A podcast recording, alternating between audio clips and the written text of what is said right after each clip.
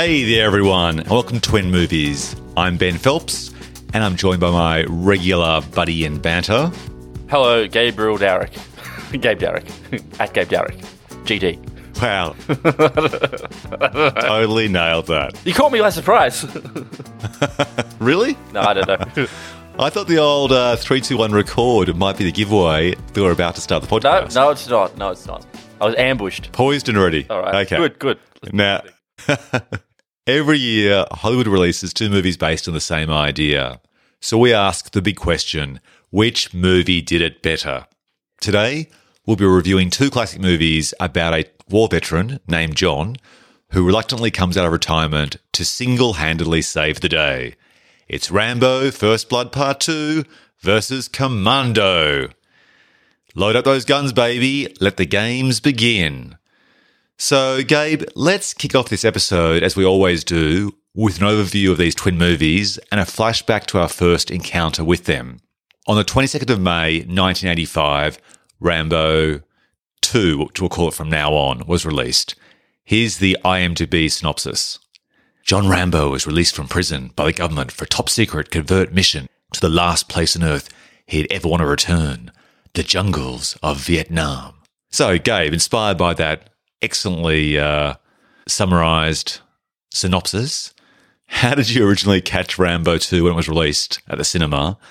And what was that experience like? Well, this one I didn't see at the cinema. I think I was only two years old when it came out. Probably a touch too young for Rambo First Blood Part 2. So, hang on, your parents weren't those assholes that put you in a stroller, wheeled you out on a Saturday night into a crowded cinema where you cried the entire time just to be tortured by the graphic violence of Rambo 2? Uh, Look, my parents were many things, but they were not those assholes. So, no, they weren't. And if you're listening to this, which they're not, either of my parents, I'm sorry I called you asshole adjacent. You're not.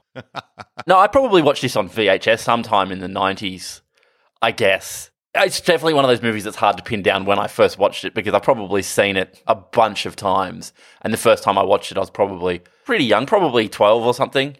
So you can imagine I found it pretty impressive. Yeah, it'd, it'd be interesting to try and figure out exactly when you saw some of these sort of like classic made in the 80s, but due to my age, watched in the 90s movies. When it comes to VHS, to me, it's based on the VHS Sony Beta War. So What? we had a Sony Beta. Really? Well, yeah. Do you not recall that war? Yeah, I mean, those two video formats. I didn't think anyone actually owned Sony v, Betacam, VHS Beta, whatever they called it, machines. I thought it was just a few pockets of weirdos. Hey, look, if my parents are assholes, then maybe yours were weirdos. Well, put it this way: if there are Apple boys today, Apple fanboys, and there are Marvel zombies, Marvel fanboys, back in the day, then I was a Sony fanboy. Even as a kid, Sony was like the cool tech company. And to give you an idea of how loyal I was to Sony, it started when Dad bought the Sony Beta video player, which was again, as you say, a small minority.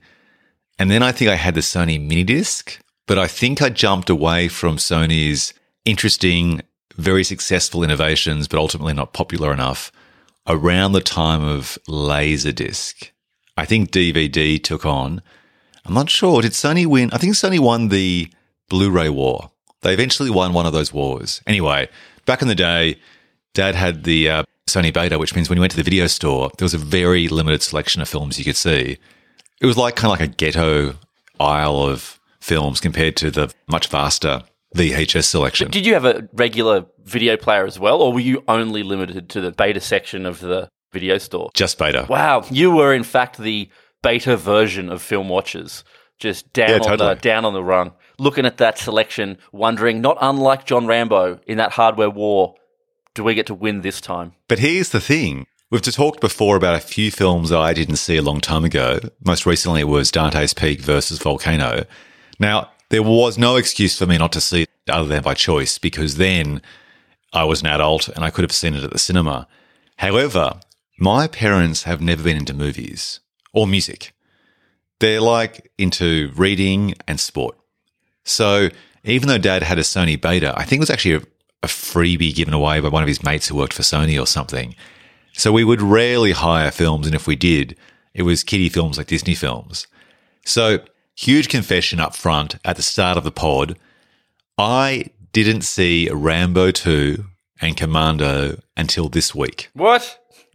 Yep. I mean, these are prime sort of movies you might, when you're a kid, you're hanging out at your friend's house, you know, maybe riding bikes that afternoon, finding a deceased dog you can poke with a stick, going home, watching Commando.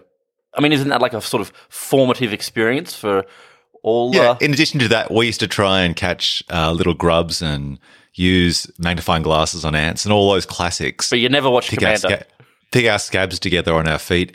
But we'd never watched Commando.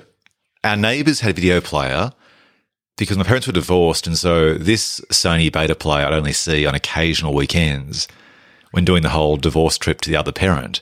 So at my mum's house, she didn't have one. In fact, I don't think she got a video player until like in the 90s, almost basically when DVD players became more ubiquitous. So we go to a neighbour's house, but they only watched horror films like Friday the 13th or Halloween and bought Fangoria magazine. They weren't into the testosterone fueled classic 80s action films. So I never saw it with them. And I was, bit I was a bit of a scaredy cat as well. And then compounding all of this, besides being a fraidy cat, not having a VHS player at home, not getting access to dad's Sony beta player as a kid, overlaid on top of all of that was that I was kind of like a Catholic nerd. As in, like, went to a Catholic school where violence was discouraged. So seeing these two guys on the front with guns was kind of discouraged at my school at the time. Yeah, but like, wouldn't that encourage you to rebel and seek out the forbidden movies of the story of these two Johns? No, I was like all the supporting characters in our previous podcast episode of Ants versus Bugs Life. I was compliant. Uh, geez, imagine the life you could have led if you had just seen Commando. The things it would have done, the world it would have opened up to you.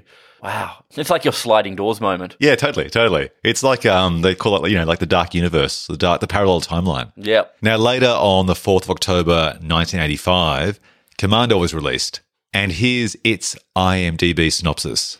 A retired Special Forces colonel tries to save his daughter, who was abducted by his former subordinate. So, mate, walk me through how you first saw Commando, and how was that? Oh, I mean, look, it's probably exactly the same. I have no idea when I first watched this, but it would have been in the early 90s, and I've seen it so many times since since then. This was sort of one of those perennial buy a couple of long necks of beer, chuck it on. Just a good time on the couch with the fellas watching Commando, parroting the lines. But look, I, I couldn't pin down what or when the first time I watched this was. I can only imagine that it, it probably blew my 11 year old mind. Probably the movie with the highest kill count I'd seen up until that point. Just a joy. Well, apparently, in uh, the first film, which we'll get to, Rambo 2, he actually kills more people, speaking of kill counts, in that film Right. Than he does in the entire Vietnam War. in Rambo. In Rambo 2, he kills more people in that film than he does allegedly in his backstory in the entire Vietnam War. oh, right. Well, yeah. I mean, that makes sense. He's improving, isn't he? He's getting better. That's right. Good for him. All right. Before we get into a review of both films, let me do a shallow dive into the Hollywood history as to how we got here with two very similar films in the same year. So, apparently, in the development of Rambo, which was a big success, First Blood was a big success based on a book. At the end of the book, the character John Rambo dies, but obviously, when they made the movie, they kept him alive for the possibility of sequels. I guess by this stage, you know, Stallone had a bit of a taste for the idea of what a franchise could be with the Rocky saga, and so was preserving the opportunity if the film was successful, which it was. It was massively successful. And apparently, initially they thought Rambo would be would be a partner in the rescue mission of some prisoners of war, which kind of did happen. And they wanted John Travolta to play Rambo's partner. But Stallone kabushed that idea and said no. And so they went ahead, and maybe that was based on his own ego, who knows, with just him as a single character. But apparently, the James Cameron of Avatar and Titanic and Terminator 1 and 2 wrote the first draft under the title First Blood 2, The Mission. And his script had the same basic structure as the first film, but with the sidekick. And uh, changes were made by Stallone, who does a bit of his own screenwriting. But he made this quote later, later on that was pretty Awesome. He said this I think that James Cameron is a brilliant talent, but I thought the po- politics were important, such as a right wing stance coming from Trautman and his nemesis Murdock, contrasted by Rambo's obvious neutrality, which I believe is explained in Rambo's final speech. And la la la, la he talks about the changes that he made and then says, if James Cameron says anything more than that, then he must be realizing that he's doing the backstroke badly in a pool of lies. Wait, Shots what? fired. What? So, So essentially, basically, he just tried to diffuse the impact that James Cameron had on the script in terms of claiming credit for writing of much of the story as he did. Ah, right. Even though James Cameron did actually still retain a writing credit. and, and this is the only film that um, James Cameron and uh, Stallone collaborated on, whereas James Cameron had numerous collaborations with uh, Schwarzenegger. One wonders if you know Stallone had sort of seen Terminator and been like, "Oh yeah, he's the guy." Got him and said, "Oh, maybe I don't like this guy. He's working for my at that time." You know, action nemesis Arnie, and then Well, there was the that end. thing in the popular press and apparently in real life where these guys were competitors on and off the screen. Like it was the whole Stallone versus Schwarzenegger thing about two muscly guys dripping in testosterone and sweat, basically making very similar action films. I suppose you could imagine Stallone thinking, yeah, if I can ride the coattails of what Arnie had with James Cameron, I could possibly be even bigger than him again. Mm. So Although, to be fair, at this time, Stallone had been in kind of more successful movies than Arnie. Arnie had just sort of done The Terminator, Terminator. it's his big sort of breakout, and I guess Conan. And Conan? Conan Yeah. before that. But by this point, Stallone's doing First Blood Part 2. He'd already made three Rocky films, and obviously First Blood. So one imagines that maybe he was just ever so slightly higher with a very successful franchise already going strong, three movies deep. Yeah, and in terms of that quote I just gave, and perhaps the fractious relationship between Stallone and Cameron, you also wonder if that relates to the title of the film. Apparently, he had such success with Rocky and liked the idea that the film was named after the protagonist. He wanted to maintain that same trend with the Rambo franchise, which is why it went from being called First Blood Part 2 to Rambo colon First Blood Part 2 which was then intended very strategically from the get go to allow for the titled Rambo 3. And you wonder if that's just about trying to position Stallone from an ego point of view as the absolute hub of the film. Like, obviously, he's the main character, but there are many films that exist that don't have the main character as the title. And you wonder if that was all just part of that competitive sense of his personality on and off the screen, trying to define him as the definitive action hero. Very true. I wonder if one of the reasons is that everyone was just calling the movie, the first movie, Rambo, rather than First Blood. You know, certainly when I was a kid, I don't remember First Blood, Rambo 1, ever being really referred to as, oh, have you seen First Blood? It was like, have you seen Rambo? So I wonder also if he just went, well, look, everyone's calling this sucker Rambo. We should just jam the name Rambo in the title so people aren't confused. Yeah, you're possibly right. When I was a kid, I recall it was always referred to as Rambo, not First Blood. I actually didn't realize it was actually called First Blood till like 15 years after the film was released.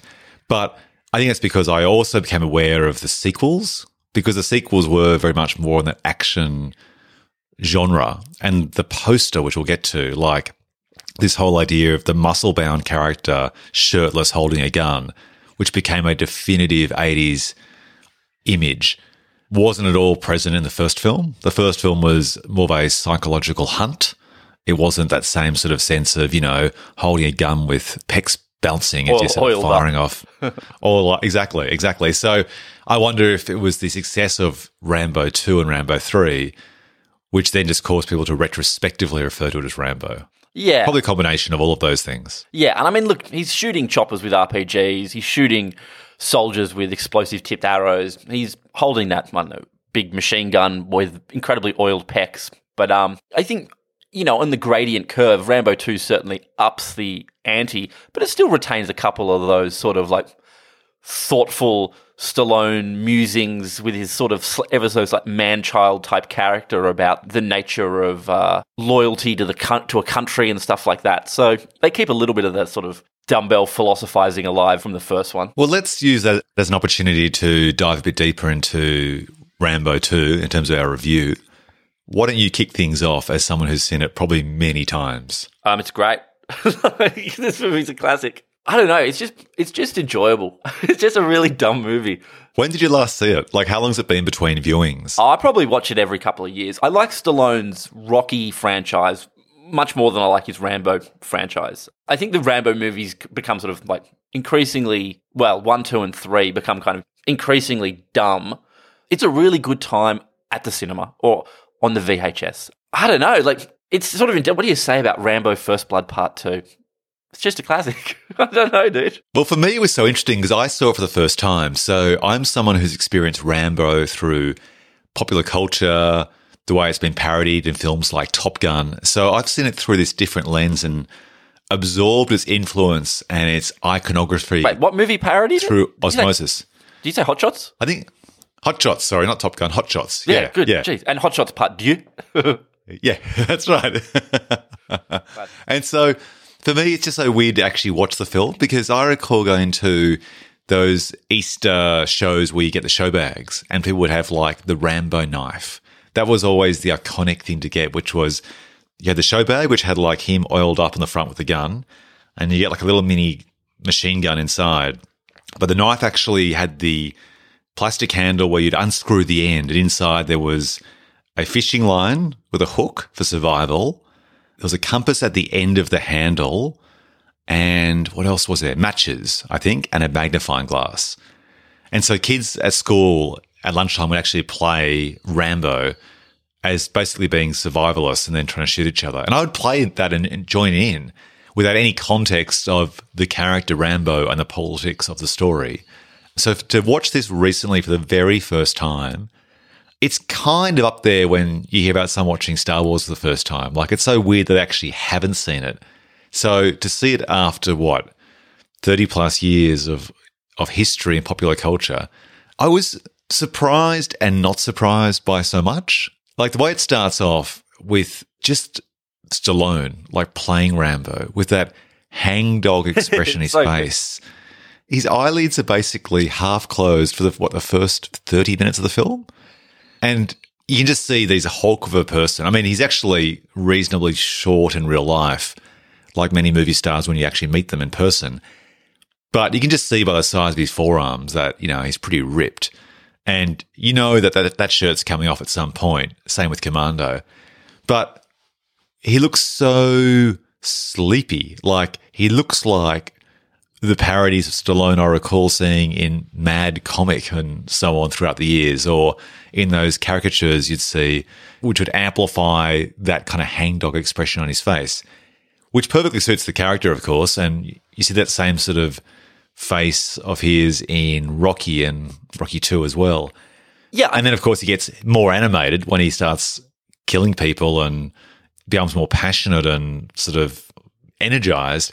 But I was thrown by that. Like, he just is so passive and reluctant, but obviously goes ahead and does it and then kind of gets really into it as he goes. But at the start, like, it's a pretty, he's a pretty kind of broken man, isn't he? I think, I mean, you say sleepy, I say haunted by the ghosts of the things that he's done. oh, sure. Yeah, yeah. I think that's one of those things that's kind of sort of surprising about the character, the characterization, and, and the movie. If you hadn't seen it, you probably, all you can, that sort of indelible, oiled up M60 thing is probably what you know of the movie. But I think Stallone's still trying to imbue the character with character.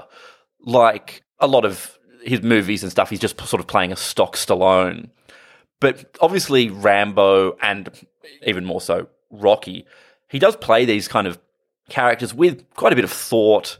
You know, you definitely get the sense that, and I'm going to say this, that John Rambo in Rambo First Blood Part 2 still has some sort of like inner life where, and Stallone's able to kind of perform that in a few scenes, and I think pretty surprisingly effectively balancing that kind of like somber thinking about, you know, you know, I'm thinking of that stuff where it's like um, the war over there, it's dead, and he's like, I'm still alive. If I'm still alive, so's it.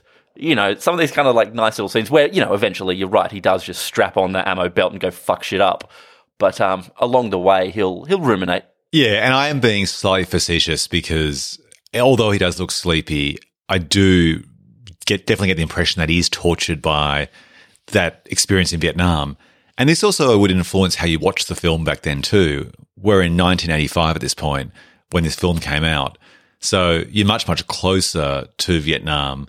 The idea of post traumatic stress probably hasn't been defined as clearly as it is now, but a version of that is understood, as in it wasn't given that name in the same way, but people understood that essentially those Vietnam vets were fucked up. Yeah, yeah. And felt really um, badly treated by society and by the government. They felt abandoned. They weren't idolized as heroes as World War II veterans were. And from their point of view, they'd done everything right. They'd sacrificed their psychological life, they put their body on the line, they'd lost friends and family. And then they came back to a community who essentially didn't want them and actually vilified them for what they'd done. I think these days that attitude towards the soldiers who fought in Vietnam has certainly certainly changed. I don't think people hold those individual soldiers kind of responsible like they might have done back then when people were spitting on them or whatever. And I think it's kind of nice that Stallone is thinking about that in a movie that is also about murdering like a thousand people. It's a duality. It's classic duality. As Michael Mann would say, it's duality. Exactly. Exactly. I think what's interesting about it is the politics, the theme of the film. That really surprised me. I expected the film to be very much pro government and pro military. And apparently, Ronald Reagan, the former US president, was a huge fan of this particular film and the first film. But it's pretty clear on the face of it, uh, like through the actions of the character, but also just what actually Rambo says aloud at the end of the film is that it's an indictment on the American government at the time in terms of their mistreatment of war heroes. And this is the ironic bit, isn't it? Where they describe him as being expendable, which of course comes back in Stallone's career with a whole franchise of three films called The Expendables. And I had no idea. So I didn't realize the politics of this film was about someone who was abandoned the first time. They foster his trust in this film at the start, and he reluctantly comes on board. And then he's abandoned again. Like, talk about the boy that cried wolf. Like, if someone already is suffering from post traumatic stress, has felt rejected by their government, not appreciated, and it happens again, like that person psychologically is going to be pretty damn messed up. Just wait till he gets uh, in part three sent to fight with the uh, fight with the Mujahideen versus the Russians. Talk about confusing for poor John Rambo. I'm actually really keen to see that. Is that the one that, where he goes to Afghanistan? Yeah, yeah, totally. Uh, that's dedicated to Al Qaeda or whatever. Is it really? It's dedicated to not to Al Qaeda, but to like it's dedicated to the the brave soldiers fighting against the Russians in Afghanistan. So it's like not, but a few years later, he could have just as easily been dropped in there to fight against the. Uh, who knows? Politics of the region, mate. Let's not get into it. let's, let's not wade too deep into that one. No way. Any other comments about Rambo before we move on to Commando? No, look, I mean, there's so much to like about this movie. It is pretty dumb, but boy, golly gosh, it's enjoyed with a six pack of beers and some friends. Actually, we should discuss the actual filmmaking of it before we move on. I was really impressed by the pacing of the plot and the efficiency of the editing. Like, maybe it's based on the budget, like restrictions, but there's a part when he's when he goes down, when he's being spoilers ahead, of course, as always. At the start, when they're about to drop him off with all of his gear that he needs to survive, you see it actually at the part at the very start of the film when he's about to try and parachute out and he gets caught on the edge of the plane with all his gear and has to cut his gear away and then he implicitly falls away and lands. And you don't see anything. You don't see him fly through the air. You don't see him land. It just cuts really abruptly to him having implicitly landed somehow and survived a pretty rough landing and he's already racing. I think he's almost shirtless outfit on or something, and he's racing through the forest, ready to go. And then, is that right? Something like that. He's wearing like a, a black karate gi or something. yeah, yeah. And then basically, it progresses at quite a rapid pace where when there's a an action scene or a fight scene, and again, it could be based on budget or trying to work around poor coverage in the first instance, but it's really tightly done. In fact, I think some sequences are actually much better done in this film than Commando. Like Commando's action is shot. It's much better made than Commando. Commando's kind of cheap. Yeah. Kind of cheap the sequence in Commando, which we can talk about a bit later, but you know, when at the end, when command, when Commando, his name's Commando, takes the Colombian, whatever they are, base, it looks like a pretty cheap movie where he's just wandering around the grounds of the base shooting goons. Rambo is much more nicely made, much better written, better performed. Yeah, the way they filmed, for example, an arrow being shot and hitting someone in Rambo 2 is pretty well done. Like, apparently, they actually used wires and had these arrows attached to wires so they could actually then follow an arrow and then it would hit specifically a point without actually killing the person. And I think that pays off. Like, you do many other films, what they do is they try and shoot the arrow being shot in reverse, or they would show him pull the bow and they'd cut to basically it already in the person, whereas you actually see it penetrate the people and fly through the air, and it feels much more kinetic and exciting. So I think it's quite a well made film for its time. So from that part, I appreciated that. I thought the love interest thing was a bit weak, but that's sort of of its time as well. She's just underserved because she gives a whole speech about maybe I can come to America with you, and then it's just spoilers, just totally gunned down two seconds later. It's like, oh, Yeah. wow, okay, There's like a really accelerated romantic subplot there, which sort of starts at like 16 minutes and finishes at 17 minutes. Like Yeah. it's rushed right through. But I guess they're just trying to give him another motivation to keep going. yeah. I mean, although John Rambo, he's able to keep the sort of like essentially dialogueless first POW he saves alive for the whole movie, who just sort of like helps around, who doesn't really seem to do much, and at the end sort of salutes him. But he couldn't save poor um, Julia Nickson's character. She just. And also the way she's killed, she's just sort of machine gunned to death in this really like they don't even really give her like a really epic death. Yeah, I'm surprised they didn't give her any final words or even at least try and build a tension up until she's killed. Like it happens quite abruptly. Yeah, yeah. And then she dies very quickly. She could be dying and like she stares into the distance and she could be like, Are we in America? And he's like, We're in America now. You're safe. Some dumb shit. I like it. um, but um, but yeah, I mean, it's another one of those movies that I like, which has like the the tiers of villains. You've got the Vietnamese military bad guy who you know gets dispatched by the exploding arrow. You've got the American CIA villains. You've got the the Russians led by Steven Berkoff, who is pretty terrible. He's awful. Yeah, I, look, and I don't have a bone to pick with Mr. Berkoff specifically. He's pretty good in a couple of movies, often as villains. You know, he's good as Victor, whatever his name is, Victor Maitland in Beverly Hills Cop. But God, in this, when he turns up and he does that accent and shit, you're like, oh no, I don't know about this one. Actually, you mentioned before the exploding arrow. Holy hell. I was totally thrown by that. Like, that sequence is set up for quite a long time. Like, the way that the guy's running away and John Rambo's slowly pulling back the bow, taking his time. The guy seems almost out of sight, and then he fires it. I did not expect an explosion of that size.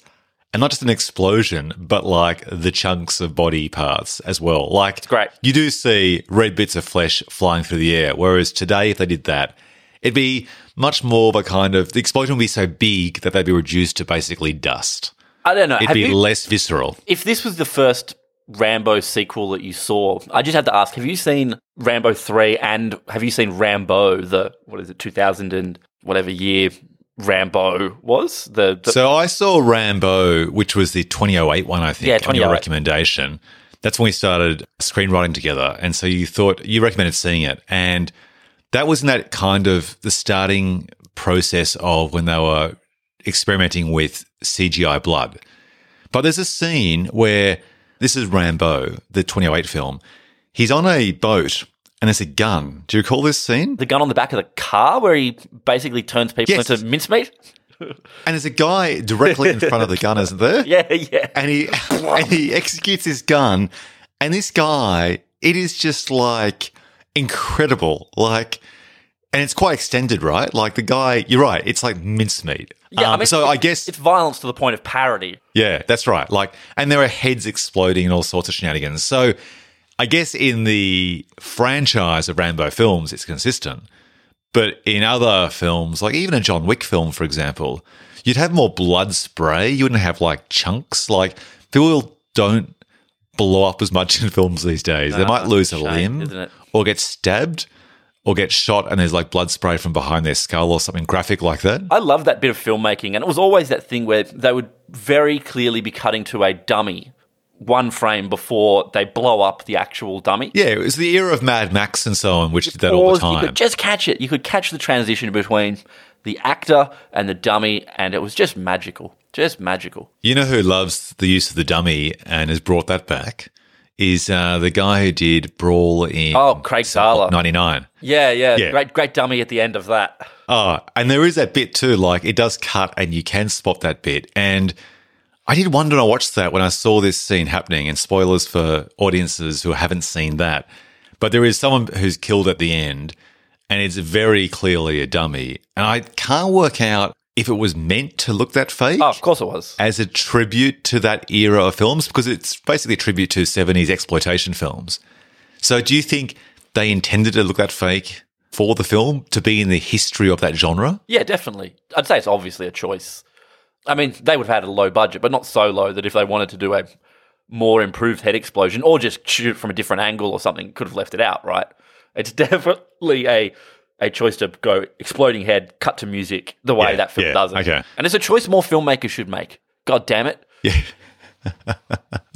All right, let's jump from exploding heads to the history of Commando, shall we? So, apparently, writer Jeph Loeb said his original script was about an Israeli shot soldier who had renounced violence, but then screenwriter Steven de Souza rewrote the script and then tailored it to Schwarzenegger.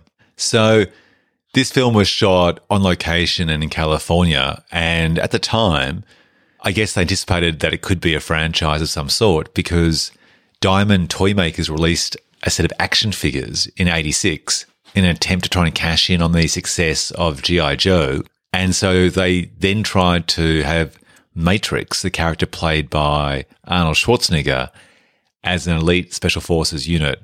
So basically, despite him saying many times at the end of the film, I've retired, in the toy series called he had a team called C Team. He had all these characters and up against the forces of fear, F E A R, led by a character called Psycho, who's based on the character of Bennett.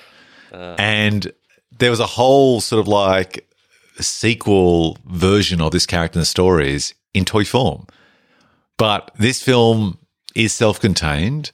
It came out at the same time. As you said before, Schwarzenegger had only done Terminator 1 in 84 and Conan. So, action guy to action guy, he wasn't as successful either critically or commercially as Stallone was. So, this was a big break for him. This is like this film and Terminator the year before. This was like the explosion of Schwarzenegger onto the scene. So, walk me through it. What are your thoughts on Commando and how does it compare to Rambo First Blood Part 2? It's pretty pure, this movie, isn't it? It's pure, undiluted, kind of what you ex- like proto Schwarzenegger, what you expect from him in that sort of like period. I mean, in many ways, it's defining like Rambo's oiled chest and M60 machine gun, or whatever sort of gun it is. If you're a gun nerd, I don't give a fuck. It's the big gun. But in this one, you know, that sort of like quips and kills, huge body counts, goofy Schwarzenegger, and then funny one liners after he drops someone off a cliff or snaps someone's neck on the plane. If you haven't seen this, 100% you should watch this this movie. Even just the montage at the beginning when he is like living a quiet life with his daughter Jenny, played by Alyssa Milano, and he's just carrying huge logs and feeding deer in this idyllic log cabin life, which I presume is what all um, covert operatives who have grown tired of killing eventually go and live. And it's just magic. It's just magic. Again, it's interesting because I've seen this movie so many times to watch on VHS so much and sort of can quote along so many of the lines. I'm really interested to hear, though, what you think as someone who sort of has none of the baggage? No, none of the none of the history with the movie and just sort of came into it having already seen the Schwarzenegger over. What did you Yeah, it's funny, isn't it? Because in some respects, it's like Rambo. The title Commando and what a commando is was part of the vernacular when I was a kid at school. I didn't quite link, though, this character, Commando, so John Matrix, played by Arnold Schwarzenegger, to the word commando as much because at the time when I was a kid, you had G.I. Joes and various toys, and I didn't really get into that kind of thing. I was more into Star Wars toys, like Star Wars eight inch figurines or whatever they were. So I was more into the science fiction, fantasy type movies. But we, you know, you had commando characters that may have been based on this guy or were just part of that whole kind of, you know, military shoot 'em ups like G.I. Joe, like Action Man. Do you recall Action Man? No, I don't recall Yeah. Action Man. Action Man. So I don't have as much appreciation through popular culture from afar as Rambo. Like Rambo just had the benefit of having many movies in the franchise, very iconic iconography, like the oiled up chest holding a gun shirtless. Commando was a standalone film. And around the time too, Terminator was bigger, so that kind of had my attention. So I went to this film with pretty low expectations, and I actually texted you, I think, an hour and a half in to watching it, and made a joke like, "This is the most misleading poster of all time," because the film starts off with this guy having been a retired mercenary or retired special forces US soldier, hanging out with his family or his daughter anyway, and it actually has some pretty interesting editing and filming choices at the start. Like there's a scene when he's first introduced when his foot lands really close to the frame of the camera, which was kind of pretty stylized. And apparently it was actually based on Nazi propaganda videos where you try and define the big, powerful German soldier, which is kind of ironic because the nickname for Arnold Schwarzenegger in real life was the Austrian Oak. And so it's kind of shot in a way it characterizes him as this muscle bound, powerful guy in a sense, but then very sensitive to his daughter, Jenny, and very content and happy on that little hillside there where his house is. So when it starts off and the daughter is kidnapped, I'm expecting pretty quickly, having never seen this film, but just seen the poster and having the term commando banded about for my entire childhood. I'm expecting basically Rambo, that he gets to the bush pretty soon. I think as well, I was kind of influenced by Predator. Like, I'm thinking he's going to be in the bush looking like his character in Predator pretty quickly. And I was actually really, really surprised and really, really liked this whole setup. Like, this is a great setup that you could easily do in a contemporary film now, which is you put someone on a plane, a form of transport, they sneak off, and I know they've got a ticking clock of, I think he had like 17 or 19 hours to try and then track down the criminals, the kidnappers, and save his daughter. Like, that's to me a really great idea because once that plane lands, which it eventually does, and he doesn't get off it, and the the baddies at the other end discover the dead body of the guy that he'd killed in the plane at the start, then the sirens are sounded and it's all on. But that was a, for me a fantastic setup. Like it just that actually felt really fresh, and I can't think of another film that's done that.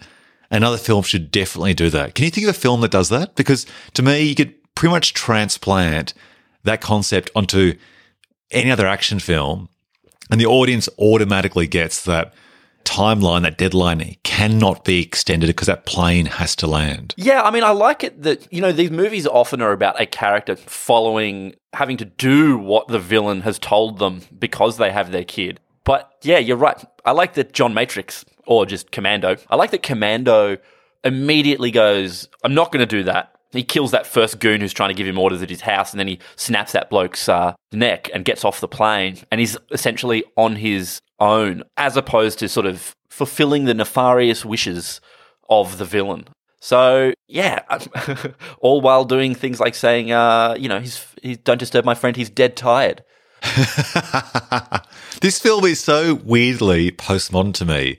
And that's based on the storyline where I would have thought if you made a film in 2019, you would have this setup that the person doesn't follow the instructions, he refuses to be blackmailed, and the plot would evolve as Commando does. Like, to me, I just naturally assumed that he'd go along and reluctantly do something to save his daughter. So I was surprised by that. And the other weirdly postmodern part about this film is that this film comes out one year after Terminator, and he actually uses the line, I'll be back. Yeah, surely though that's film. um not a coincidence, though. You're not saying that, oh, we just randomly. No, no, no, not a, no. But what I'm saying is that he's almost parodying or Oh, I get you. Yeah, it's like he's already line- already. in on him being Yeah, a. yeah. Totally. Like for example, this film would have had to have been made. Let's say it comes out a year later, but obviously when Terminator comes out at the cinemas and when he's shooting Commando, there's probably only a six month gap. So he basically has to know that that line of all lines in Terminator will be iconic enough to be worth repeating. And just seen the trailer recently for Terminator Dark Fate, which is the fourth sequel, I think, to Terminator, and the third one after Terminator 2. Fifth? Linda Fifth, Hamilton, Fifth sequel? fifth maybe, yeah. I don't know. Linda Hamilton uses that line, I'll be back, in the trailer. So, you know, this is the the line that keeps on giving for better or worse. But to have him use it so soon after, that really surprised me as well. And you're right, this film is just full of those classic quips. Like this is the definitive 80s action Schwarzenegger film. And what defines it from Rambo 2, from my point of view, it's the quips. So I think that the career of Schwarzenegger may have lasted longer because in having those quips, it does kind of remove the self seriousness of the character and his films. Whereas Stallone, I think, tried to make these films grounded in terms of the adult themes. His films didn't have his characters quipping in the same way, but then they became so cartoonish in terms of their storylines that it sort of underserved it. And I actually, apparently, in a radio interview a few years ago, Stallone himself actually found Rambo 2 to be his fourth, which I guess means his last favorite of that particular franchise because he thought it was too cartoonish. Yeah, right. Oh, interesting. I mean, certainly the thing that really worked for Commando is this cartoony vibe. It's definitely what makes it rewatchable for me. Never at any point do you ever feel like the character of um, John Commando Matrix is in actual danger, will ever be killed, will really even be hurt. You are 100% just there for a ridiculous body count and dumb lines. And pretty funny, pretty funny supporting characters as the various goons he picks off along the way to killing Bennett, maybe one of the greatest antagonists of 80s action movies. So let's describe Bennett. Chainmail vest. That's all you need to know. So Bennett is played by the Australian actor Vernon Wells, who was unquestionably trading off his international fame from Mad Max 2, The Road Warrior, which came out in 1982, three years before this film was released. And Vernon actually described the outfit he wears, which I think he apparently either chose or heavily influenced, as Freddie Mercury ish. It is bizarre. He's wearing a steel mesh singlet with leather details. It is something that you would see Freddie Mercury wearing on screen or in a music video of the time. Like, it's a really odd juxtaposition in what is a very, otherwise, a extremely, I would argue, heterosexual or overtly masculine film. yeah, I mean, the mustache as well. He's, Bennett has that classic mustache. Oh, that mustache is gold. And uh, just a, as a character, I mean, I actually thought he was fantastic. But actually, here's the exact quote. He actually referred to it as Freddie Mercury on steroids, which pretty much nails it. yeah, yeah. He's actually got quite an interesting way of delivering his um, lines. He delivers them quite kind of flatly, very laconic, isn't it? which is quite good. Very know. Australian. Yeah, yeah, I really like it. You know, there's that bit where he's talking to Dan Hedaya's colonel or captain or whatever rank of South American military is. Um, and, you know, he's like, oh, I really love listening to you little pisshead soldiers trying to talk tough. They make me laugh. If Matrix was here, he'd laugh too. And he sort of just throws away the line in such a funny way. He'd laugh too, you know, it's great. He just sounds so Australian and he doesn't sound like he's acting at all. Like in a lot of those 80s films, those lines are delivered with this sense of importance and they lean heavily on odd choices in the words in the sentence to make it important or funny. And we're acting with a capital A. Whereas Vernon Wells is just talking casually like he's at an Australian barbecue. Yeah. And yeah. I love it. Like, and it, it actually makes it timeless as well. Like, I feel like you cast Vernon Wells in an indie film now and he'd fit in perfectly. Like, he does, you know, become a bit more maniacal at the end and turn up the acting to a capital A in a fight scene. But for a lot of it, you're right. He's just throwing those lines away casually and using words like piss and so on in a very Australian way. It's hilarious. Like, I thought that Croc Dundee was one of those first big films to have Australian accents on the big screen that crossed internationally. But it would have been odd, I think, to have heard him at the time. Like, I guess we were familiar with British villains through the James Bond films. So audiences would have been more inculcated to anticipate or expect or tolerate international accents of Germans from war films or the Brits from war films or James Bond. But I reckon Wells's accent would have sounded pretty weird to them. Yeah, it's a sort of soft inflection. I also like that as a villain, he sort of has some sort of reverence for the the hero. You know, he tells some at one point he says, you know, how easily he kill all of the how easily he and John could kill all of the henchmen. I think even in the blink of an eye. And then, you know, when Matrix is finished with them, he'll come back. And then the guy's like, Oh, are you afraid? You're afraid of Matrix. And he's like, Of course I am. I'm smart. And it's like, yeah, because he knows that Arnie is so unstoppable. And even he, le- Yeah, yeah. he, he leans into a, a reverence for Schwarzenegger's character, which is kind of funny too. It really makes you hang out for that final confrontation between the two of them that you just know is coming and you know will be good. And the intimacy and respect he has for Matrix is amplified by his continual usage of John. John, Yeah, John, that's right. I love John. the way he says John. Like it's just a great John? like every other film that always refer to the character by their surnames. Like think of say the characters in Aliens like Hudson, or in this case, the hero, Matrix. His name's John Matrix, but he's called Matrix. In Rambo, it's John Rambo, but he's called Rambo. But the way that Vernon Wells just calls him John like all the time, like like he's a, like a brother, or again, like at an Australian barbecue. Hey John, John. At the With that end, when they're upward fighting, inflection. John, John. don't do that, John. He's not like, John, listen, John. He's like, John, John, John, we're out of loo paper, John. John. it's so good. Oh, that's great. Yeah. Yeah, he's amazing. Fair credit as well to the sort of rogues gallery of goons that he has employed. You know, David Patrick Kelly as Sully, the sort of sleazy goon who I cannot imagine being useful as an actual mercenary. He's like five foot one. And the incredible Bill Duke as another goon that um, Uh, Bill Duke's great. Uh, He's actually listed as one of my award winners later on. So let's he's save amazing. him. Amazing. And Dan Hedaya as um, the General Arius or whatever his name is. Um, it's great just watching Schwarzenegger make his way through these people. What a movie. Yeah, you're right. It's the hierarchy of criminals. Like every organization has their hierarchy, and the way he just sort of picks them off layer by layer is fantastic. Yeah. And Yeah. I do like that when it eventually gets to him getting prepared for the actual the raid where Jenny, his daughter, has been kept. And so you do see him in that vest, which features on the poster, and thus sort of like satisfies my itch as to when's he going to be doing that.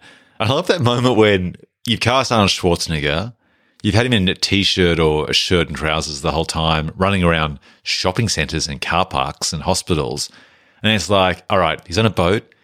Let's put him in his speedos, and he gets into the boat wearing just speedos. It could have been just shorts and a t-shirt, but no, he's in speedos.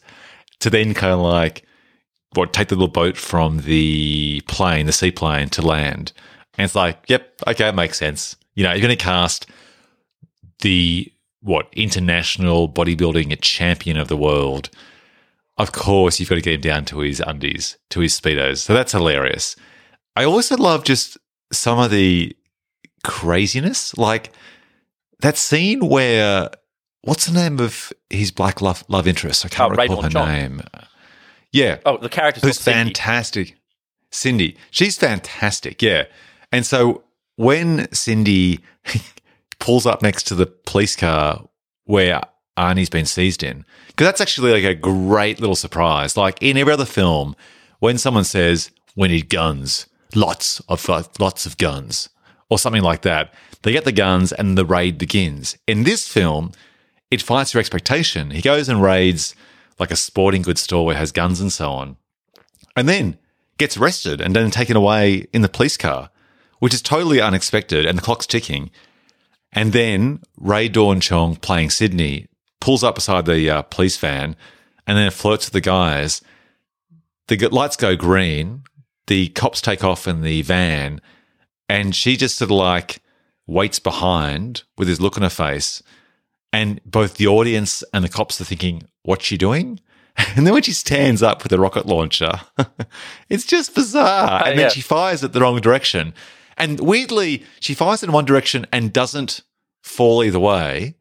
And then fires it the other direction and like falls smack bang on her ass afterwards because of the impact or the blast power which fires it. Like, it's just crazy. Like, it's so fun and unexpected in that way. So I had a great time with this film. I really enjoyed Commando. I enjoyed it more than Rambo. It surprised me. And if you remade this film now, which I think you could easily do, I think it'd do really well. Like if this film was remade with exactly the same plot and you remove the quips, I think it'd be great. I think it'd be a riot. I mean, No, no. No? No, what makes it Yeah. is I think if you it's interesting that you think for me personally what makes this movie enjoyable is not the plot whatsoever. The plot merely exists as a mechanism for Arnie to do his thing.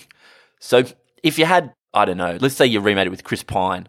Eh, it's just then it's just a movie about a guy saving his daughter from South American, you know, ah, is it is it that entertaining without Arnie, without David Patrick Kelly, without Bill Duke, without Vernon Wells, without that kind of like magic concoction of kind of very it's one of those classic movies where you just you're just laughing with the movie the whole way. That as soon as you remove that, what's left? all right. Well, let's discuss that under our sequel pitch at the end because I have ideas. Okay. I have ideas. All right. Okay, excellent. Bef- Before we go, though, if you did remake it now, what you couldn't do is have the same sort of violence. There is some batshit crazy violence back in the days when you could legitimately make an R rated film in the US and make money, unlike today where everything has to be PG 13 because they're conscious of trying to capture a wider demographic of viewers to try and get back their huge budget. I mean, except I There's a suppose there's some scene- outliers or whatever, but yeah, yeah, sure. Yeah, but generally, as a rule, like the bigger budget you go, the more pressure there is on you to have a rating or a classification that makes the film more accessible to a wider audience. It's just maths, right? It's just maths. and then if you're a low budget horror film, you can do whatever the shit you want because there's less skin in the game. It just makes sense. It's maths. All right, go But on. there's, yeah, life's maths. But there's that scene when he's in a garden shed yeah. and they burst in and he throws I think it's like some head shears Like or something. saw blades? At a guy's a saw blade. He throws a saw blade like he's a ninja. And you actually see it slice off the top of a man's skull. and then he turns around and another guy like holds out a gun and is it an axe? It's something like an axe. And he slices the guy's arm off. And apparently, those two scenes, those two shots, are the reasons why it got an R rating, which is more like an X rating, really, or an NC 17 in the UK, because it was just compared to the US sensibilities and tolerance, considered much more graphically violent. I think it actually was given the equivalent of NC 17, which is an R in Australia as well for the same thing. So, classic 80s violence, which you'd never get in a contemporary action film starring, starring Arnold Schwarzenegger. yeah, just magic. What a time. What a time indeed. All right. Any final thoughts before we move on to our trivia? No, move on. If you haven't seen, if you haven't seen Commando, watch it with a six pack. It's the best. All right. So let's move on to casting woulda, shoulda, couldas. So who else may have ended up in these movies? Well, apparently in Rambo 2, Dolph Lundgren What as was Rambo? initially signed. No, he was initially signed as the Russian colonel, played by Steven Berkoff. But when Stallone realized that was the same man who was going to be in Rocky 4, which came out also in 85, they paid off the contract. when Stallone realized, like, how do you think he put that together? like, Yeah, I know. Like, Uh, exactly. hey guys, uh, I don't know if you know, but uh, this is the same guy. Yeah? in the same year, yeah. Hey, uh, did you notice this or what? Huh? And I mentioned before about the idea of uh, John Travolta, and that was like a linked to that whole protege mentor relationship from Staying Alive that they thought of teaming them that up together. interesting. I wonder what. Yeah. I wonder what soured that because they've never they never did another film together. No, that's right. You're right. Yeah. Um, well, Stallone nixed the idea because he decided it would be a better film if it was a solo project. So there you go. In relation to Commando, this is interesting. Apparently, John McTiernan was offered the chance to direct this film, but turned it down. And then later, while editing Nomads in 86, his debut feature, so Commando could have been his, his debut, he was offered the chance to direct Schwarzenegger's second film for 20th Century Fox, which was Predator in 87, which he accepted. And then, of course, he later did Arnie in Last Action Hero 93. So, That's interesting. sliding doors. I mean, I don't think you'd want to change anything about Commando. Like, it's one of those things where you go, oh, you know, you could replace Mark L. Lester, the director of Commando, with McTiernan, and certainly you'd probably get a better, some elements of that movie would be better. But you just got to be careful about fucking with the recipe there. Because Mark L. Lester, what, I mean, what else did he direct? Class of 1984, which is, it's a sort of a classic in its own rights, but he's not, Showdown in Little Tokyo. But yeah, I mean, he doesn't have the the CV of McTiernan. And Commando is probably his best movie. Yeah, 100%. Look, adding extra sugar doesn't always make something better. No, no. The other interesting thing was screenwriter Jeph Loeb originally wrote the script with the intention of having Gene Simmons from the band Kiss What? play John Matrix What? But Simmons passed on the script. Awful. in the development stage. So then he rewrote the script with Nick Nolte in mind What? as an out of conditioned former commando. Oh, all right. And he was actually an Israeli soldier. So there you go. I mean, surely that version that you're trying to get Nolte to do at that point in Nolte's career doesn't have all of the joke lines, though, does it? It'd be no, totally not. Hmm. It'd be more like the alcoholic version. yeah, like every Uh-huh. character he played in the 80s. Yeah, totally. And the last casting, woulda, shoulda, coulda, was apparently, allegedly, Winona Ryder, Shannen Doherty, Elizabeth Shue, Drew Barrymore, Jennifer Connelly, and Patricia Arquette all auditioned for the role of Jenny, ultimately played by Alyssa Milano, Uh, that makes sense, who's right? the 10 year old character. Yeah, I mean, they were all child stars and all have gone on to become big stars themselves as adults. So that's interesting. Now let's jump to Spot the Aussie, starting with Rambo 2. Was there I don't think there were any. was there any in No, Rambo? Th- Rambo 2? Not No. without going into the deep backstories of people who played POW number 4 and stuff like that. Totally, which means we get to the best Spot the Aussie in the history so far in 11 episodes of twin movies. Surely the best Spot the Aussie has to go to Commando for Vernon Wells, who is batshit insane and batshit awesome. Yep, I feel there's no other. I don't even know if there is an alternative. Like we could be like, oh, uh, hey, but yes, Vernon was good, but perhaps the person that you know played uh, Western flight attendant was also it's Vernon. Vernon. It's definitely Vernon. Vernon even wins in movies he's not even in. That's right. okay, let's jump to the box office. So put on your thinking hat and have a guess. I think you'll know which one. Not really. so, actually. which movie do you think? Okay, have a guess. Which movie was the box office champ? Look, I'm going to guess Rambo: First Blood Part Two, but I mean, I wouldn't be surprised if Commando was a big hit, and I'd be interested to know based on their budgets what sort of money they did. So you'll be surprised by this. So I couldn't find a clear number referring to the budget. It appears that Rambo was twenty-five and a half million to make of the time. So working with that figure, production budget twenty-five and a half million dollars. It does hundred and fifty and a half million dollars domestically, plus another 150 million foreign for a grand total of three hundred and a half million dollars on a budget of 25. Massive success. In comparison, Commando has a much smaller budget of $10 million, so less than half. It does $35 million domestically, plus 22 million foreign for a grand total of $57.5 million off a $10 million budget. So, both films clearly a success from a profit perspective, but looking at Rambo 2, that is insane. $25.5 million, grosses 300. You can see why that film had such a huge cultural impact. Like it was clearly consumed everywhere. There was reasons why they made the toys and show bags and action figures and why it was parodied and became imbued in part of our popular culture because so many people saw it. I'm always so impressed by the budgets of a lot of these movies, like the pre, I guess pre 2000s movies, pre this sort of heavy CG movies. I mean, $25 million in 1985, that's what, like $60 million now. Pretty good budget for a for the film. There's no way they could make that for $60 million now, right? Yeah, it's funny, isn't it? Because you're looking at two factors. You're looking at inflation as one factor. Then you're weighing that up against the higher cost of production for many reasons, like unionization, safety, like let, just safety alone. I'm sure the stunt units now are four times the size of what they used to be. And then you're looking at how money is spent in terms of getting more bang for your buck based on where you shoot it and tax breaks.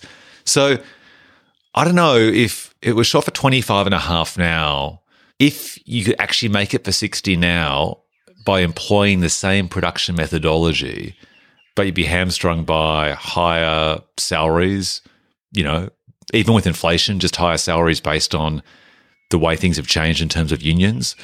Or is it a case that everyone's just used to making these films for so much more money than they used to be made that it's inconceivable for making them for less?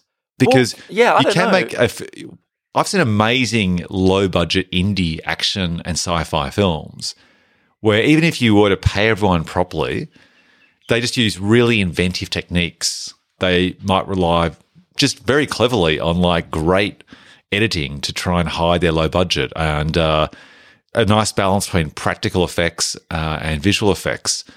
But I mean, we talked about, I think it was Dark City was an example of film that looks much bigger than its apparent budget. Yeah, that's Same right. with The Illusionist and The Prestige.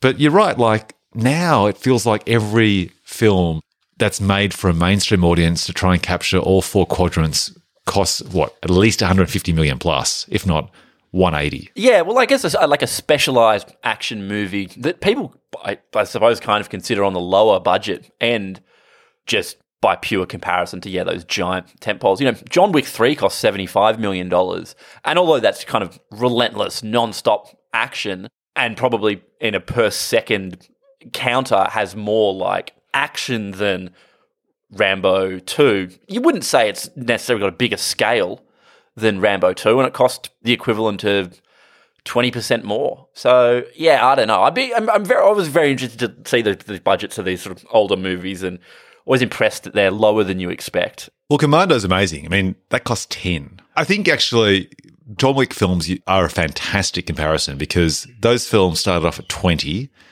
then went to about 50, and then, as you say, by the third one costing 75 million. Now, there are various reasons for that. I'm sure salaries are a big part of that. But I think if you've got gunplay, so to speak, and you limit the number of explosions of houses and helicopters, as John Wick has done, and to reduce it to stunt work and weapons, that's a really great way to keep the budget down. But once you start having spaceships and monsters, everything's out of control. True. All right, should we jump to Rotten Tomatoes?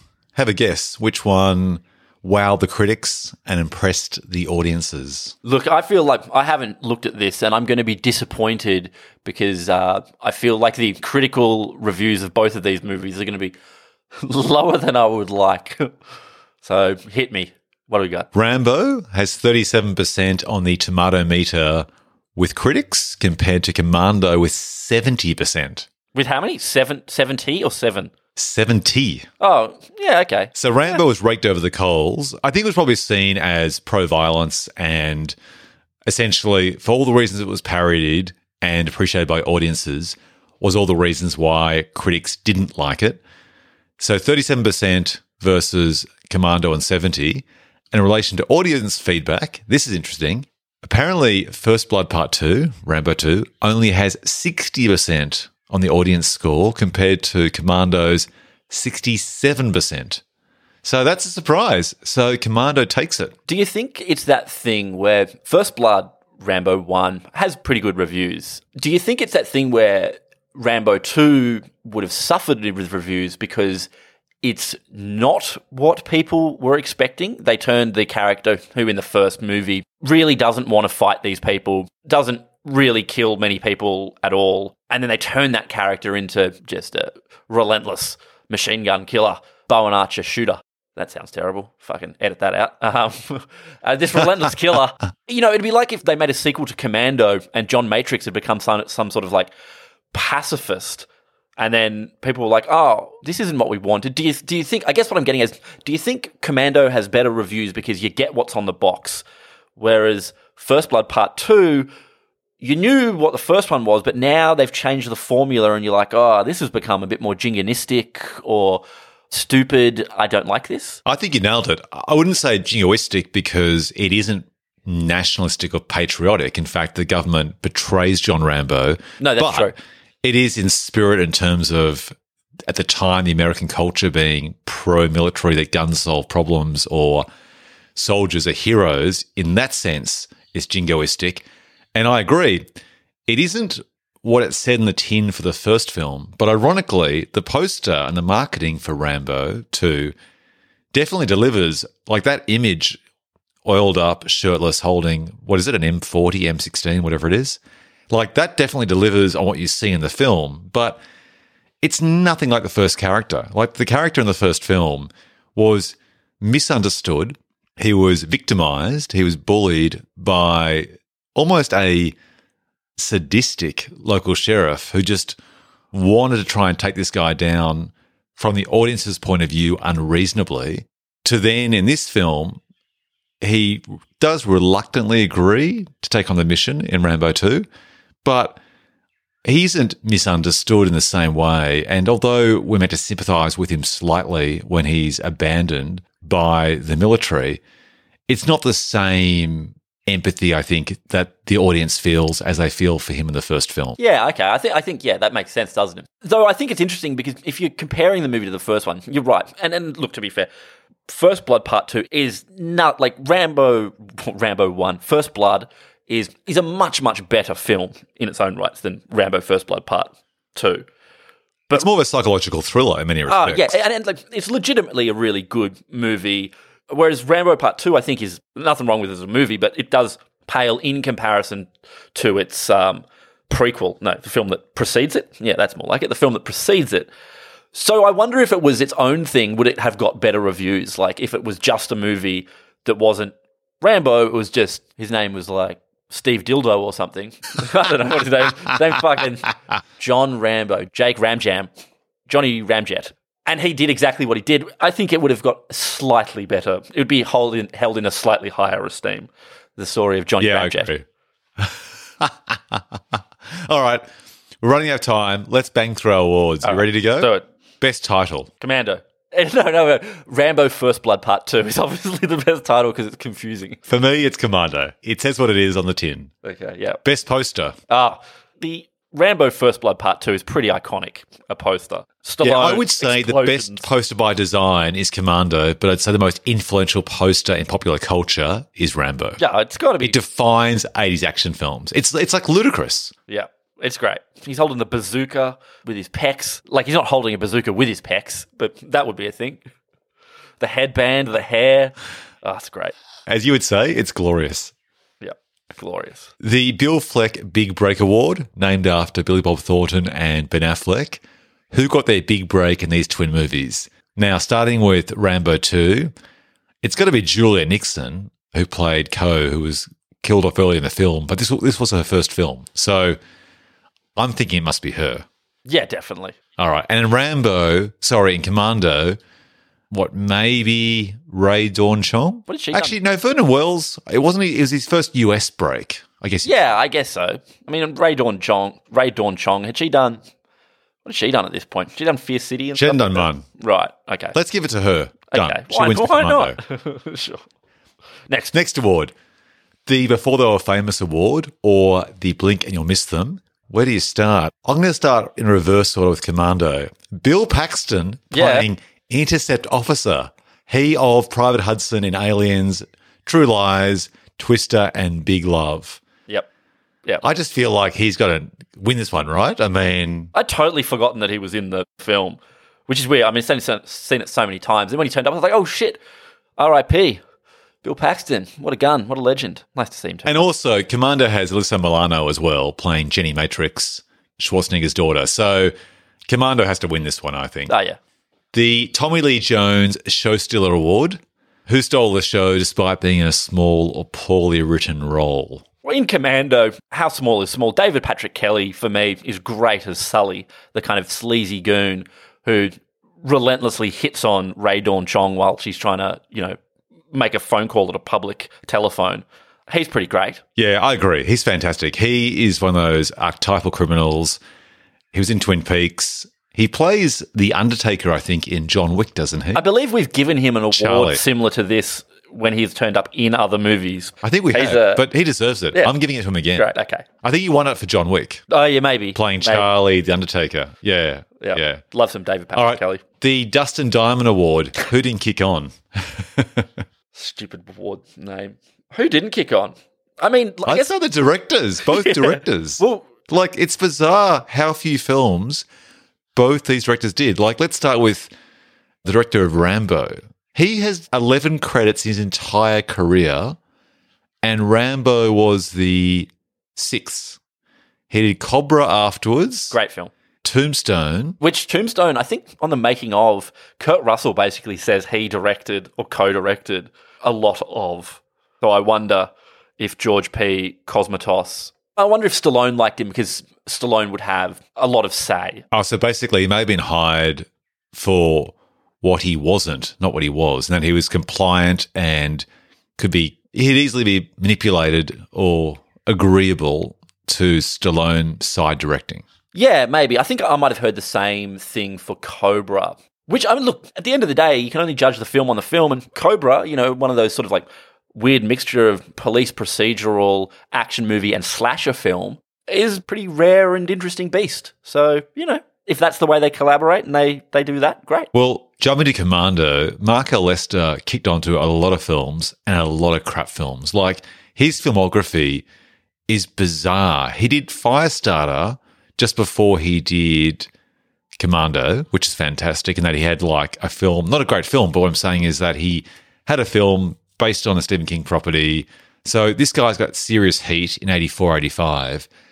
It goes then through a list of classic straight to video titles Extreme Justice, Double Take, Misgotten, Hitman's Run, Betrayal, Stealing Candy, like Pterodactyl, like Poseidon Rex. Like he's still making films, and these are all straight to video on demand.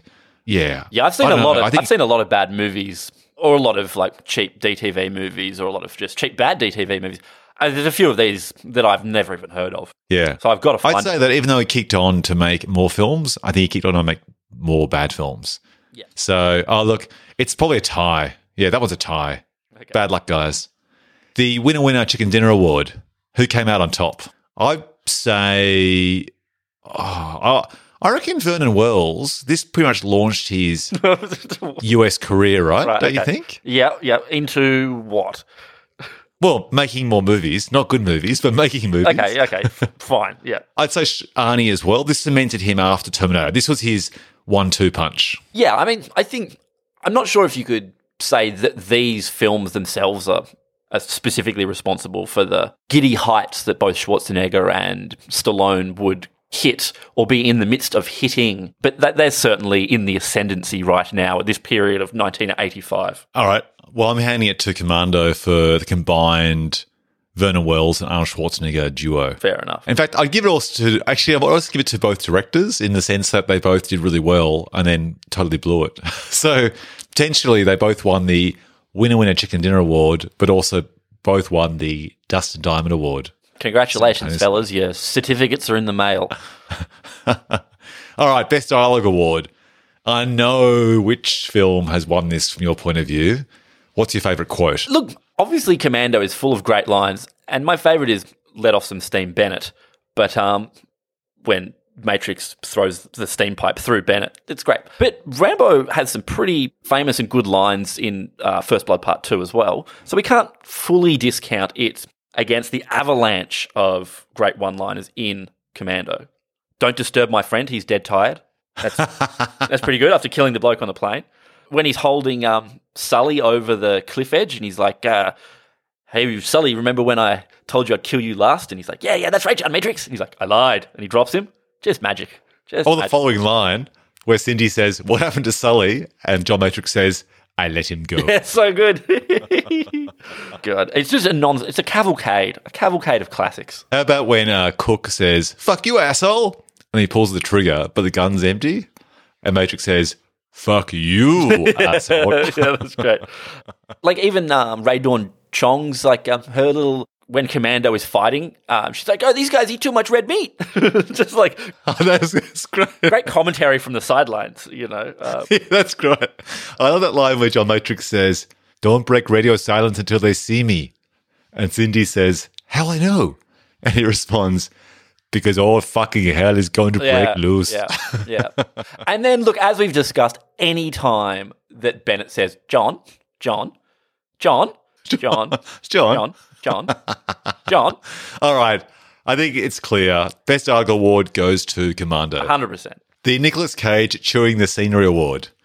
Now, I've got in Rambo 2, I've got Steven Berkoff, who's playing the Russian, Podolsky, mm-hmm. and Commando, I had Vernon Wells playing Bennett. In that, he is actually very naturalistic, but also is chewing the scenery simultaneously, which I know sounds contradictory, but he's really enjoying the moment. But I, It's a degree of difficulty doing that. that's right. So who do you have? Steven Berkoff is very bad in Rambo First Blood Part 2. I think he's a fairly kind of iconic villain actor, but fuck, I- I'd almost forgotten just how shaky his accent and stuff is. So maybe we should give it to. Podolsky. yeah. Berkoff? Yeah, yeah Okay, Berkoff. done. All right. The Taking a Paycheck Award, which speaks for itself. I had Rambo 2 Stallone. I just thought that it was a paycheck in the sense that he was doing a film to cash in on this character to make a new franchise when he already had the Rocky franchise going. And a paycheck in the sense that I think he could have done a more interesting film based on the first film. He could have actually had a film that was more consistent with the genre and a more interesting exploration of the character, but chose to cash in on making a more exploitative action film instead, which paid off like handsomely. So for me, I had Stallone. Okay, give it to Stallone. Creating legacy All right. for cash money. Okay, moving on. The Stephen Tobolowsky Award for the Hey, It's That Guy Award. So many. Rambo 2, I've got Martin Kove, yes. who plays Erickson, and he was everyone knows him as the karate club instructor of Cobra Kai in The Karate Kid, Kreese. or Charles Napier, who plays Murdock, also seen in Silence of the Lambs and Austin Powers. Being strung up by Hannibal. Yeah. Lecter. Oh, look how And then Commando, I've got Bill Duke, who plays Kook or Cock. I think we've given Bill Duke awards before. I'm not sure if we've given Martin Kove awards before. Ah, Martin Kove. Martin Kove What a, what a guy. done. Kreese. Yeah. And if you haven't seen Cobra Kai season one or two on YouTube, check it out. He looks exactly the same. Yeah. He's aged. His curls have remained. He hasn't lost hair. He looks spectacular. Did you spot him in a shot in uh, Once Upon a Time in Hollywood? I haven't seen him yet. He appears, does he? He's got a very small role in a in a scene. It was it was great to see him there on the big screen. Oh shit, Martin Oh, Kove. brilliant. Yep. Moving on to the Delroy Lindo Award for great actors who aren't cast often enough. Now, moving in reverse order, I had Commando. I had, uh, is it Dan Hedaya? Dan Hedaya was. He- there was a period there where Dan Hedaya was in every movie in 1993. I know. He, he was great in Usual Suspects. He was great in Blood Simple. And he was fantastic as a helper to God in a film that others don't love, but is a guilty pleasure of mine A Life Less Ordinary by Danny Boyle. Huh. Oh, yeah. Okay. Who do you have? Just rep, Martin repping that. Yeah. Yeah. Martin Kove. Um. Sure. Sure. Dan Hedaya. I wonder what he was very hairy too. Dan Hedaya. Yeah. I've got an indelible Yeah, memory of a movie where he takes his shirt off and it's just like it's just like Sasquatch. Yeah, I feel like he's actually related in some way to the mayor in The Dark Knight. They look very similar and have kind of like almost like a natural eyeliner. Oh right. Okay. Yeah. Sure. All right, the Memphis Raines Award for ridiculous names. For me, it was just the Matrix. Uh, John the name Matrix from yeah, like it's a bizarre name, so it just sounds odd and I slightly confusing after you know the classic Matrix trilogy of films later on. So that was the winner for me. How about you? Yeah, I mean, John Matrix. It's one of those great 80s action movie names as well. John Matrix. Like, there's never been a person actually named Matrix with the surname Matrix who's ever lived. But Exactly. That's so true. you know, Yeah. Because could you imagine walking into a meeting and being like, "Hello, my name is Stephen Matrix"? People would be they'd be too in order of you. It's too powerful a name. Like you just can't deal with it. If like someone saying, "Hi, my name is Greg Cardboard," like it would never happen. Yeah, yeah. And people would be making so many jokes always. You cannot be told what the Matrix. You'd be like, "Ah, you can." It's me. I'm. I'm Chadley Matrix. Do you want the red coffee or Yeah, the blue yeah, coffee? totally. Okay, the Memento Award, named for moments you completely forgot about. For me, I had never seen these films, so this award is null and void for me. But how about you? Well, I'd seen them too many times, so this this award is null for null for me. Also, we need someone to write in who's just seen it Yeah. twice. Tweet out at us if you've seen this between two and four times. And yeah, there's something. Okay. that- anyway, classic.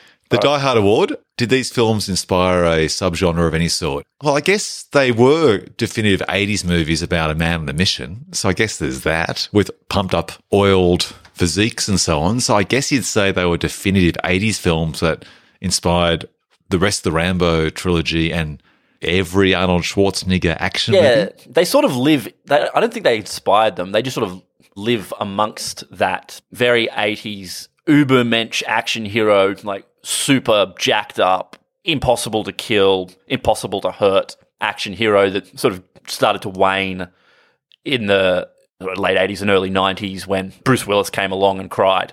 Yeah, we went from basically having the pumped up, muscle bound heroes in the 80s to the everyman like John McClane in the 90s to the halfway in between, like the the Bournes or the um, Mission Impossible guy, which is more than average, but not relying on muscle as much, more based on expertise and skill, like fighting technique and so on. Yeah, that's right. Okay, Gabe, it's come to that time of the podcast. The Milking the Speed Cow Dry, named after the infamous sequel Speed 2. So let's imagine a big shot producer is calling us from a Hollywood studio or production company. And they're looking around at their competition, and everyone's making sequels or reboots of successful films, and our producer has to compete. So if one of their previous films has brand awareness and an inbuilt audience, then it might get a sequel which can play at cinemas or go straight to a streaming service. Now, let's say we had an opportunity to make a sequel to one of the twin movies about a vet coming out of retirement to go on a mission and save the day. And let's say it could be in the, a sequel to Rambo 2 or in the Rambo franchise or Commando. Which film do we make a sequel to? And what's our pitch to make it? Well, I mean, it's probably more interesting to make a sequel to Commando, given that Rambo already has two finished sequels and a third sequel on the horizon, right? So we want to sequelize, we want to create a new franchise in Commando, maybe? Exactly. I, Right, okay. I agree. Now, apparently, there was actually a plan to make a sequel to Commando. Have you heard about this? No, no, starring with Schwarzenegger. Yeah. Why did it not happen? Well, the plot of the abandoned sequel would have seen Matrix being hired by a big corporation to oversee their security to protect their executives from being kidnapped and then stop people breaking into their building to make sure that their computers are, uh, like are secure. what? So, yeah, true. So, what happens in this uh, proposed sequel that they had is that Matrix sets up the security detail and he hires the most dangerous people in the world to be guards in the building, but then discovers the people he's working for are actually in the illegal arms business and the big corporation is a simple front. So, apparently, at the end of the movie, we would have seen Jenny, who's his daughter now, so she's probably grown up a bit, and Cindy, who is now a lawyer, apparently. She's gone from being a pilot to a lawyer, trapped in the building, and John Matrix has to f- defeat all of these expert people he hired that is, the meanest and the toughest guards, as well as the security system and the guard dogs he put in place. And that's the sequel that never happened. Jeez, he's not much of a manager, is he? He gets hired as a security guard at a fancy building, and then he hires on a whole bunch of duds that he's got to later kill. Well, I think he actually hired the best and brightest, perhaps ex special forces who he worked with. So the idea is is that he's hired the people that would make him feel comfortable in keeping the premises safe, and now he's actually against those same. Did he people. learn nothing from Commando 1? Bennett was his ex mercenary squad mate. Don't hire your your old pals. If you're the best contractor in the world, hire what do they say in Untouchables? Don't pick an apple from the tree. Get one from the ground. No, don't get one from the ground. Pick one from the tree. Whatever the fuck they say. I don't know. John Matrix didn't listen to Malone from Untouchables, is what I'm getting at. So we've listened to this pitch ourselves, and we're going to do our own sequel for Commando.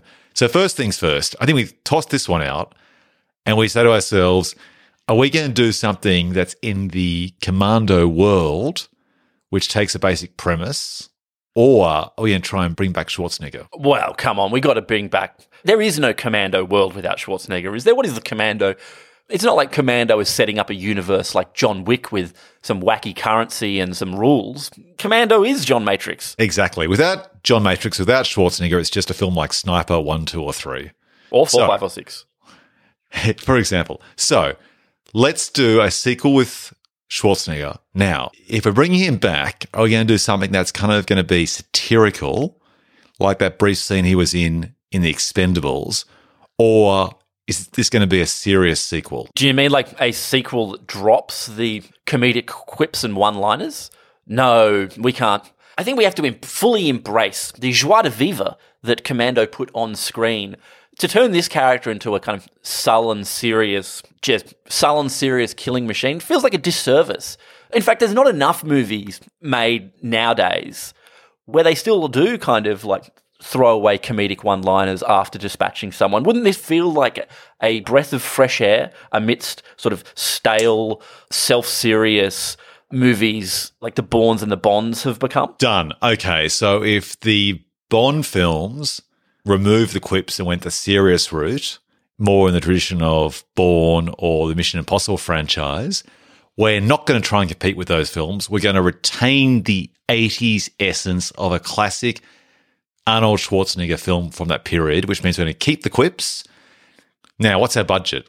Are we going to go ultra low budget so we can actually have freedom to do an R rating with lots of violence, like the Rambo film from 2008? Or are we going to go for a big budget like $100 million like True Lies? Oh, I think to preserve the level of violence and, and the level of comedy, the level of combined comedy and violence we want, we've got to be able to top a saw blade through the top of someone's head, right? We need a we need new and bigger kills. So we need an R rating, an American R rating. So we need a budget. So let's that- go for a John Wick R rating with a John Wick budget. Arnie comes back at a reduced fee because he's just happy to be back and he got paid well from just have it. Terminator Dark Fate. Yep. So he's been paid for his other sequels. This one's a labor of love. Yeah. So he's coming back. We're doing this for about 50 to 70 million dollars, which means we're going to basically do a film based with lots of gunplay and fights and less explosions of helicopters or big buildings. So more like a, like a low key one. At the end of the first film, he saved his daughter Jenny and he seemed to be set up in a relationship with his love interest Cindy. Where to from here? He did say twice at the end of the film, he's definitely retired now. Do we have Cindy or Jenny being kidnapped again and basically remake the first film? Or do we have him actively choose to go back into action? He's reluctant, but he chooses opposed to being blackmailed. Is that the point of difference? So the 72 year old John Matrix, assuming he's the same age as Schwarzenegger, 70 year old John Matrix is living, is still living the quiet life. What if he's, he's still living in a uh, small bush hut with his daughter who's, who's 37 years old now? like, That's right, exactly. Now, this could be like Gran Torino, right? 47 Just take years old, actually. Yeah, let's take any film. He could have grandkids, right? Now, if it's like Gran Torino, great reference, right? Take any film with Clint playing Okay, the yeah. curmudgeonly character, right? So if he's like, his world's upset. Let's say, for example, Jenny is intentionally or unintentionally killed. Does this become a revenge film where basically he employs his old skills, a bit like the Equalizer, right? He comes out of retirement. So we're talking the Equalizer meets Gran Torino. And he gets vengeance on the death of some drunken young kid who ran over Jenny and his daughter, granddaughter. wow. So it's about him killing a drunk driver? This sounds like a. Yes. This sounds like when Schwarzenegger did that movie Aftermath, where Scoot McNairy crashed a plane, and it's like a somber, reflective revenge tale where Schwarzenegger isn't sure whether he wants to. No, we can't do that. I mean, it's very unpopular these days to just sort of what do they call it? Fridging characters, where Jenny is kind of set up to be found in the fridge in the opening scene, dead. I think is where comes from some Batman comic or something like that. I don't really know, but. We don't really have many choices left over from the first one as characters we could knock off to motivate Commando 2, do we? Because everyone else No. is dead. He doesn't have like commanding officers or teammates. So it's either you kill Rae Dawn Chong and or Alyssa Milano, or he just has a totally different motivation, or you kill Arnold Schwarzenegger as a big surprise 20 minutes in, and Alyssa Milano becomes the new commando. Only now she's not dealing with guns. She's tweeting her way to glory.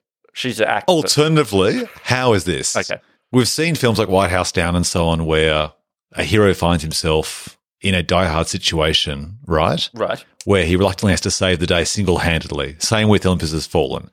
What if, for example, if Arnold Schwarzenegger in real life is now in his 70s, it's conceivable he goes to the funeral of one of his old mates, one of his old ex Special Forces buddies. And when he's there, and maybe this happens in Washington or somewhere like that, Cindy and Jenny stay home. They're not part of this at all. And then something happens in the tradition of Die Hard, and he and his remaining buddies, now we're talking not just Gran Torino, we're talking Space Cowboys Oh, where these old guys have to kind of bandy together. So it's basically like Space Cowboys meets Die Hard in Okay. Washington yep, yep. when something happens and the old guys have to employ their old special forces skills. So now he has to actually trust some of these people who hasn't seen for a long, long time. So basically, the special forces group is brought together again. Unlike Commando, where it's about a guy, this is commandos. Sounds a bit like Old commandos. Commandables, though, like some sort of mashup of Commando and the Expendables. See what I did? The Commandables? You like that? No, okay, that's fine. We we don't have to call it that. or like wild hogs. It could be wild commandos. Horrible, horrible. So old Schwarzenegger. I mean, he could do that thing where he's become like the drill instructor, or he's teaching the next generation of commandos. And you do that thing with like uh, where it turns out. Uh, they're just not up to the challenge. He's taught them, they go out there, they fail in their mission, they're either killed or captured, whatever. And then only the only person who can now do it is the original OG, the one who taught them everything. John Matrix has to come out of retirement to avenge his proteges. Which actually, as I say, it just sounds like the plot of Expendables 2 or 3, where they had like the new class. God damn it. Or it could be the plot or the sequel to the film with Robert Redford and Brad Pitt, Spy Game, where okay, yeah. he comes out of retirement to try and save his ex protege. And you're right, it sounds very similar to the Expendables. Whereas Spy Game did it with Robert Redford employing terrific levels of tradecraft and espionage. John Matrix doesn't have those skills, nor does he want them. He doesn't want to sit around in boardrooms and, and surreptitiously leave packets of cigarettes behind so that he can come back later and whatever it is that Robert Redford does in Spy Game. He wants to just go in guns blazing. So in that way, maybe the, the Spy Game-esque version, just with a much, much higher body count, maybe it's not a bad idea. and so is Schwarzenegger actually in a control room directing things from there, or is he in the field with his Brad Pitt character or with Jenny, who may be actually following her footsteps of her dad? Maybe, yeah, okay. And- it's like uh, they've become estranged, you know, and they have to team up now. It turned out that it wasn't enough for him to carry big logs and pet uh, deers with her, as the opening montage of the first one shows us. The scale of killing he committed has left long and far reaching PTSD effects on Jenny. Perhaps she's even a pacifist or something now. And he now has to team up with her, rebuild their relationship, which he does with quips. Nothing takes the PTSD away than funny one liners after you've brutally squashed someone's brain with your boot. But the producer is looking at his watch now. He's not laughing anymore. He's saying, guys, you've got two minutes to wrap this up. How are we going to bring this home? Okay, So I'll what's tell our you, setup? I'll tell you. I stand in front of the whiteboard that's for whatever reason in this executive's office. I write the word S at the end of the word commando, and then I reveal then I reveal that coming back in a Hannibal Lecter-esque role is none other than Bennett himself. They've kept him alive. The steam pipe is still through him, They were never able to remove that. It's the only thing actually keeping him alive. But he's now he's been held in some Guantanamo prison, and John Matrix has to go to Bennett for advice. And then, like James Cameron did when he pitched Aliens, do you draw a vertical line through the S as a dollar sign, Oh, you know it. clap your hands, walk away, and say, make this? Sold. Here's my final pitch Okay. Johnny Matrix, John Matrix, and his daughter, they're not estranged because things have been fine, but she's older now. She's 47 or whatever she is. Life's just moved on. He goes to an event with her to honor an ex special forces person. Something happens, a terrorist attack or whatever. They've got to team up together, much like he did with Cindy in the first film, to save the day. And the stakes don't involve their children or grandchildren or anything like that to keep it witty. And they have to do it with another couple of old guys, with Jenny being the, what, generation just kind of complaining about old folks with their various issues and whatever. I love it that she's that generation. She's 47 years old. like, it's that sort of like that new Shaft movie where it's like Roundtree is like the very old one. Only here we've got Schwarzenegger playing Roundtree's character, and Jenny is like But Jenny has to keep them safe. Jenny is the Linda Hamilton. right. She's lean, she's fit, and she's complaining about these guys being slow. And occasionally, Arnie does something courageous or involving muscles, but he's more like he's a bit saggy now, and it's Jenny who saved the day. So this is actually a film about a female empowered military leader with her dad helping out. But Arnold Schwarzenegger takes a backseat. And we cast someone like Jessica Chast- Chastain, put on protein shakes, and not only does she use her physique in fighting technique, she's also, unlike her dad, whip smart and more strategic. okay, sure. Jessica Chastain is a fantastic actress, well known for her comedy. Not so much. But maybe that's the thing. Maybe we don't want Anna Faris throwing out uh, quips and one-liners as she dispatches. I don't know, but um, okay. And I think the producer has now just called it a day. our pitch is over. What's our final title going to be? I don't know. I, I thought Commandos was pretty good. He could team up with Homer Simpson and it'd be called Commando. Terrible. Mine is Commando colon still camo. All right. Do you think we've sold them? Are they giving us $50 million for this? $70 million? I'm not sure. Yeah, and that's it. And that, ladies and gentlemen, is how you make a sequel Or to not. Commando. Sure. Okay, that brings us to the end of the show. Gabe, where can listeners find more of your work and spectacular musings this week? If you want jokes as good or maybe a little better than Commando, you can find me on Twitter at Gabe Dowrick. And I'm at Ben Phelps on Twitter Instagram and youtube.com slash Ben Phelps. You can find this podcast and my other podcasts all in the usual places Apple Podcasts, Spotify, etc. Thanks for listening, folks. We hope you enjoyed the show. Take care and stay tuned for another spectacular Twin Movies battle very soon. Thanks, Gabe. Thanks, mate.